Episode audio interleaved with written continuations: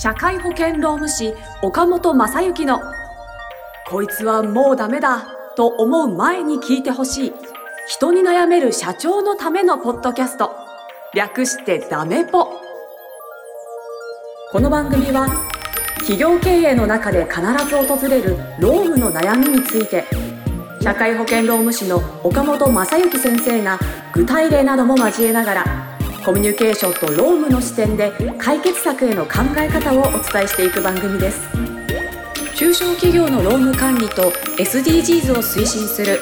三茶社会保険労務士事務所の提供でお送りいたします。はい、今週も始まりました。社会保険労務士岡本正幸のもうダメだと思う前に聞いてほしい人に悩める社長のためのポッドキャスト略してダベポ第16回スタートさせていただきます。ナビゲーターのトーマス J トーマスです。岡本先生よろしくお願いいたします。よろしくお願いします。お願いいたします。なんか僕もあれですね、スタートするとき全部いあのタイトル言ったり言わなかったり、ちょっとまだままとまってないんですけども、だいぶ板についてきましたね。ね16回にもなると。ははいい。えーね、この番組の、まあ、収録は僕たち2人でやってるんですけど、編集をやってる方がいらっしゃいまして、あのーいつもこの概要欄に書いてるこの要約の文章とか作ってもらってるんですけど、なかなかね、普段この社会保険労務士さんの仕事に触れないから、難しいってすごい言ってるんでよ。そうですすか、そうですか。そう。へえ。でもすごい頑張って書いてくれてる。そうですね。もうすごいしっかりして書いていただいてるんで、素晴らしいなと思って、いやありがとうございますはいそう。スペインにいる子なんですよ。そうなんですよね。ね。なかなかね、スペインでインタ国際的ですよね。すごいですね、これい。や、本当にすすごい時代ですよね。時代ですよ。全然スペインに行ってもですね、僕毎週週に1回その方とですね、ズームを通してミーティングとかしてるんですけど、はいはいはい。全然こう、距離を感じないというか、そうですよねいつでもそう、打ち合わせできちゃうので、そうですよ、まあ多多少ね、時差があるので、はいはいはいなんかすごい時間に連絡来たりとかってのがあるんですけど、なるほど、なるほどね。全然気にならなくできるっていうのがそうですよね。今度スペインの経営者の悩みとかね。確かに。ねどうなるんですかね。どうどうなるんですかね、なんかね。もしね、あの、編集しながら周りの経営者さんいた,、はいい、らっしゃったら、編集やってる方まあ、は多分答えられないかも。多分あれが違いますから。国によって違う、法律が違うか法らあれか。律が違うから、まあ、ただ、あの、ここでお話ししてるようなことは、もしかすると共通なのか。あそれもし、もしかすると知ってみたいですね。なんか、まあ確かに。ね、あの人に対してのお悩みとかっていいうのはね、すね。やっぱり共通なのかみたいないね。ね。スペインに岡本先生ファン作りたいですね。ああ、いいっすね。うんはい。スペイン行ったことないですよ。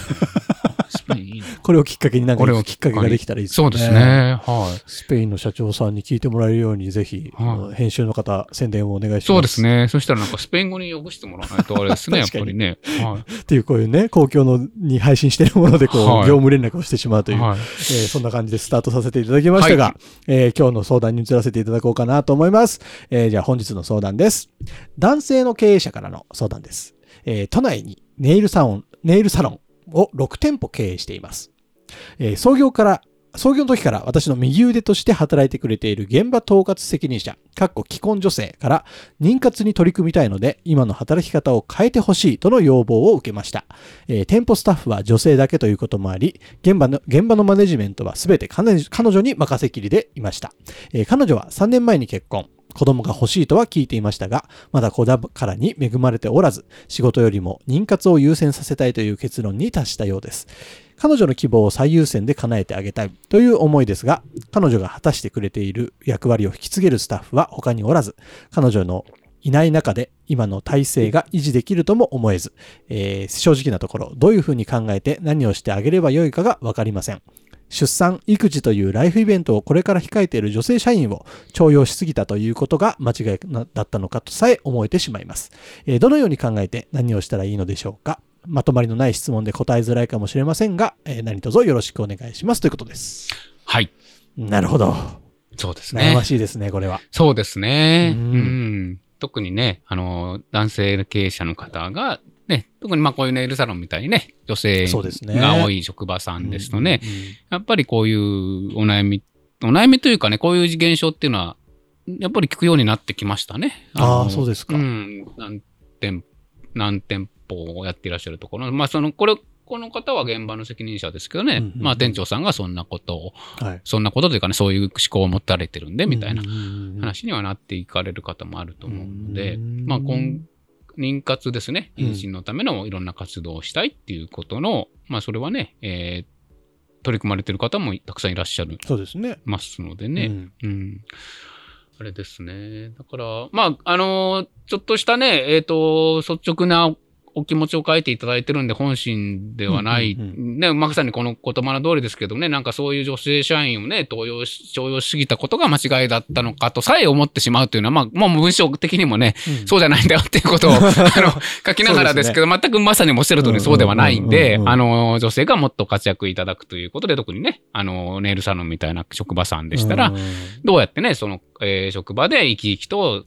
その働いてる方々がうん。本当に生き生きと働いていただけるのか、あるいは長く働いていただけるのかみたいなことを作っていくというのが、うん。やはり非常に大事なことですので、と思いますので、まさに、あの、そんなことは徴用したということは絶対に間違いではないですし、えーということで考えると、まあ、えー何回か前にも申しありました、あの、ね、やはり経営の神様が、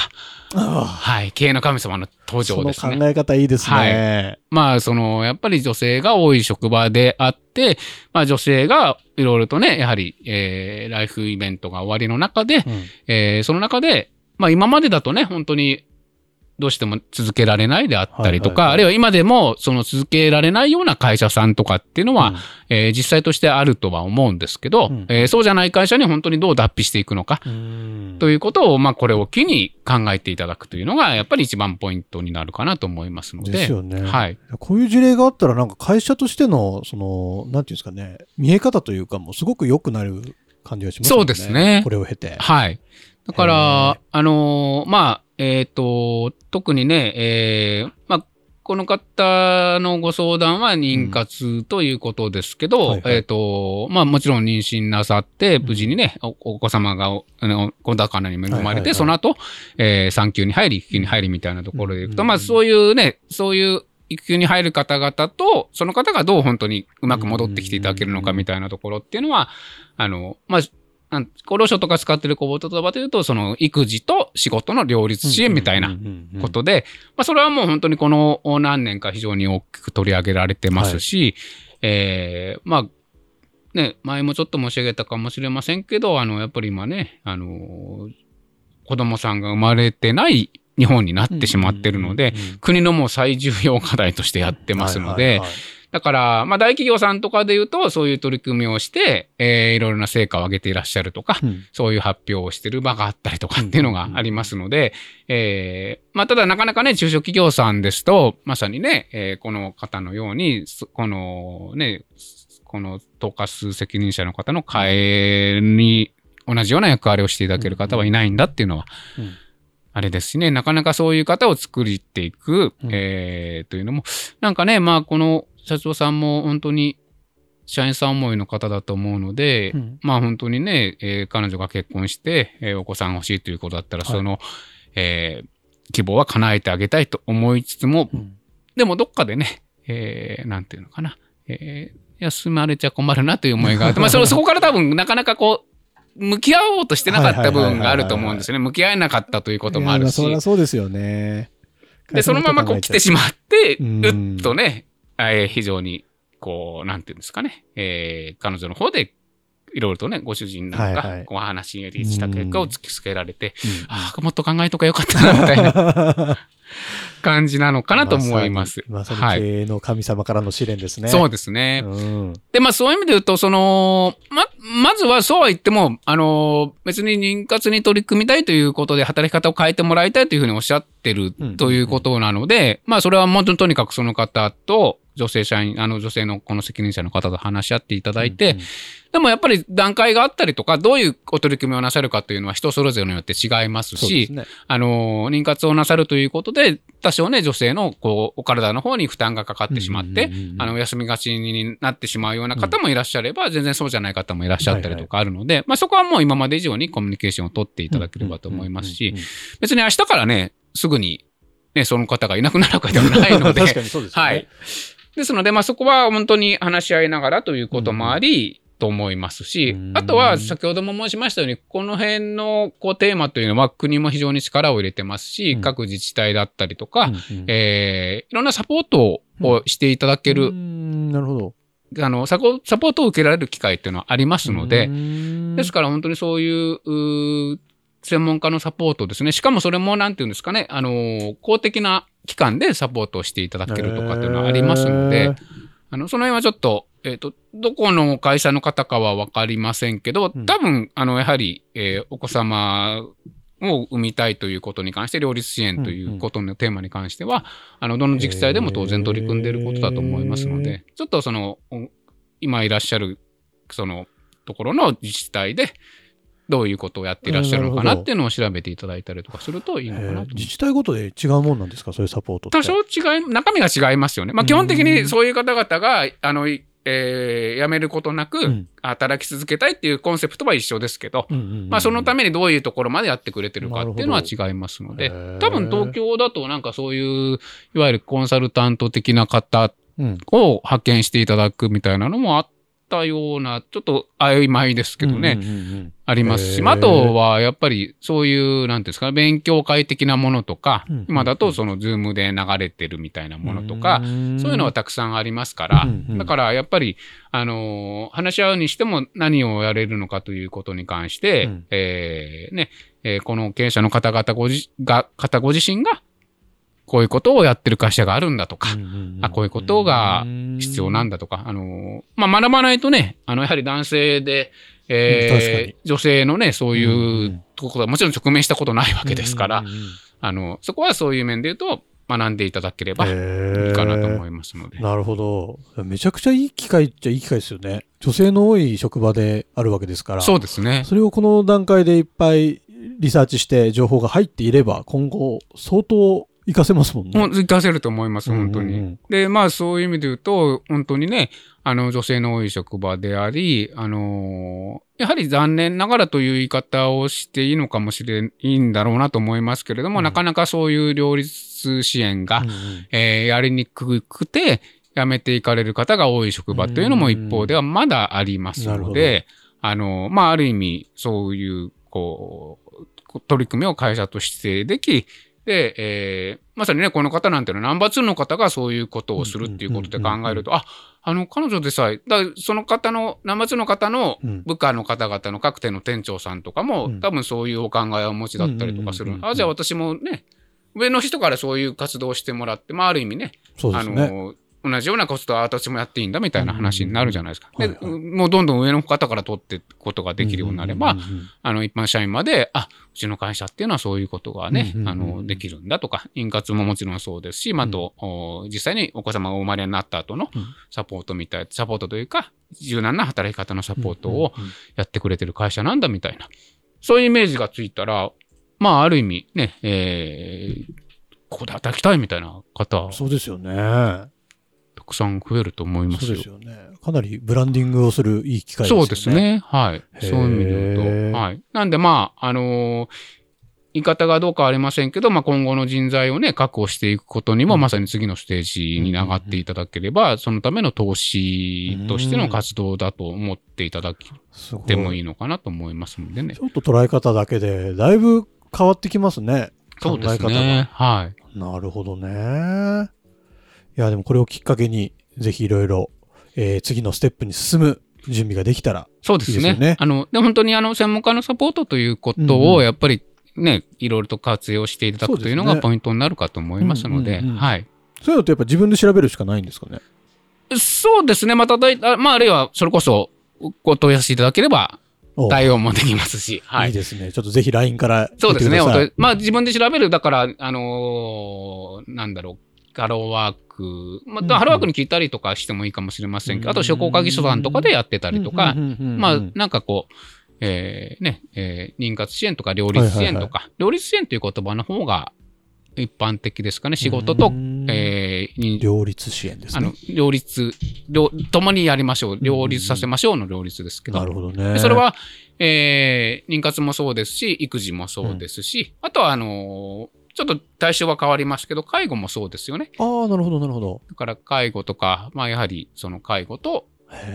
お仕事をいかに両立させていくのかみたいな。なるほどね。いや、これから多くの会社の方が直面するであろう、こういう問題ですからね。ねはい今日のこの配信を聞いて、おっと思ったら、ちょっと調べるのをね、ね皆さんやっていただいて、はい。いただけたらいいかなと思いますね。素晴らしい回答、今日もありがとうございました。はい、ありがとうございます。はい、えー皆様からのですね、えーと、相談で成り立っている番組になっております。番組の概要欄に、えー岡本先生につながる LINE 公式アカウントの、えー登録用のリンクが貼ってありますので、そこからまずは友達登録していただいて、えー皆様の会社のお悩み、経営していく上での悩みなんかをですね、ぜひこの番組に送っていただけましたら、この番組で無料で回答させていただきますので、ぜひぜひ、えーご応募いただけたらと思っております。というわけで番組の最後に、えー豆知識をお願いいたします。はい。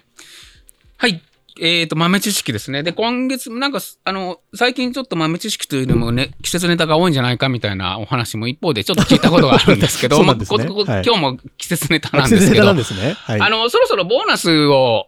こう、ボーナスの支給？夏のボーナスの支給というのを考えられる時期になるのかなと思うんですね。で、まあ、ボーナスの支給をしっかりしましょうという話はもちろんなんです。で、はい実はその、ちょっとその人材育成とか人材確保ということで考えると、これも前からよく、あの、よく言われてることですけど、うんあの、ボーナスの後って転職市場が活性化するというのはあら、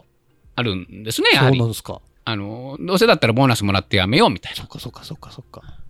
というのは多分今でもあると思いますので、うんうん。っていう意味で言うと、そのぐらいの時期に、こう、あの、求人を考えていらっしゃる方っていうのは、そのタイミングぐらいを狙って、今ぐらいから、まあ、えーどういう設計をしていくのかとかっていうのはもちろん考えていただき、まあ、ね、媒体とか使っていらっしゃる方とかだと、もうそのぐらいのことを、当然ね、媒体の方から、営業が、うんうんうん方からアドバイスもあると思いますけど、うん。なかなかね、えーいつからやり始めようかみたいに思ってる方っていうのは、はい。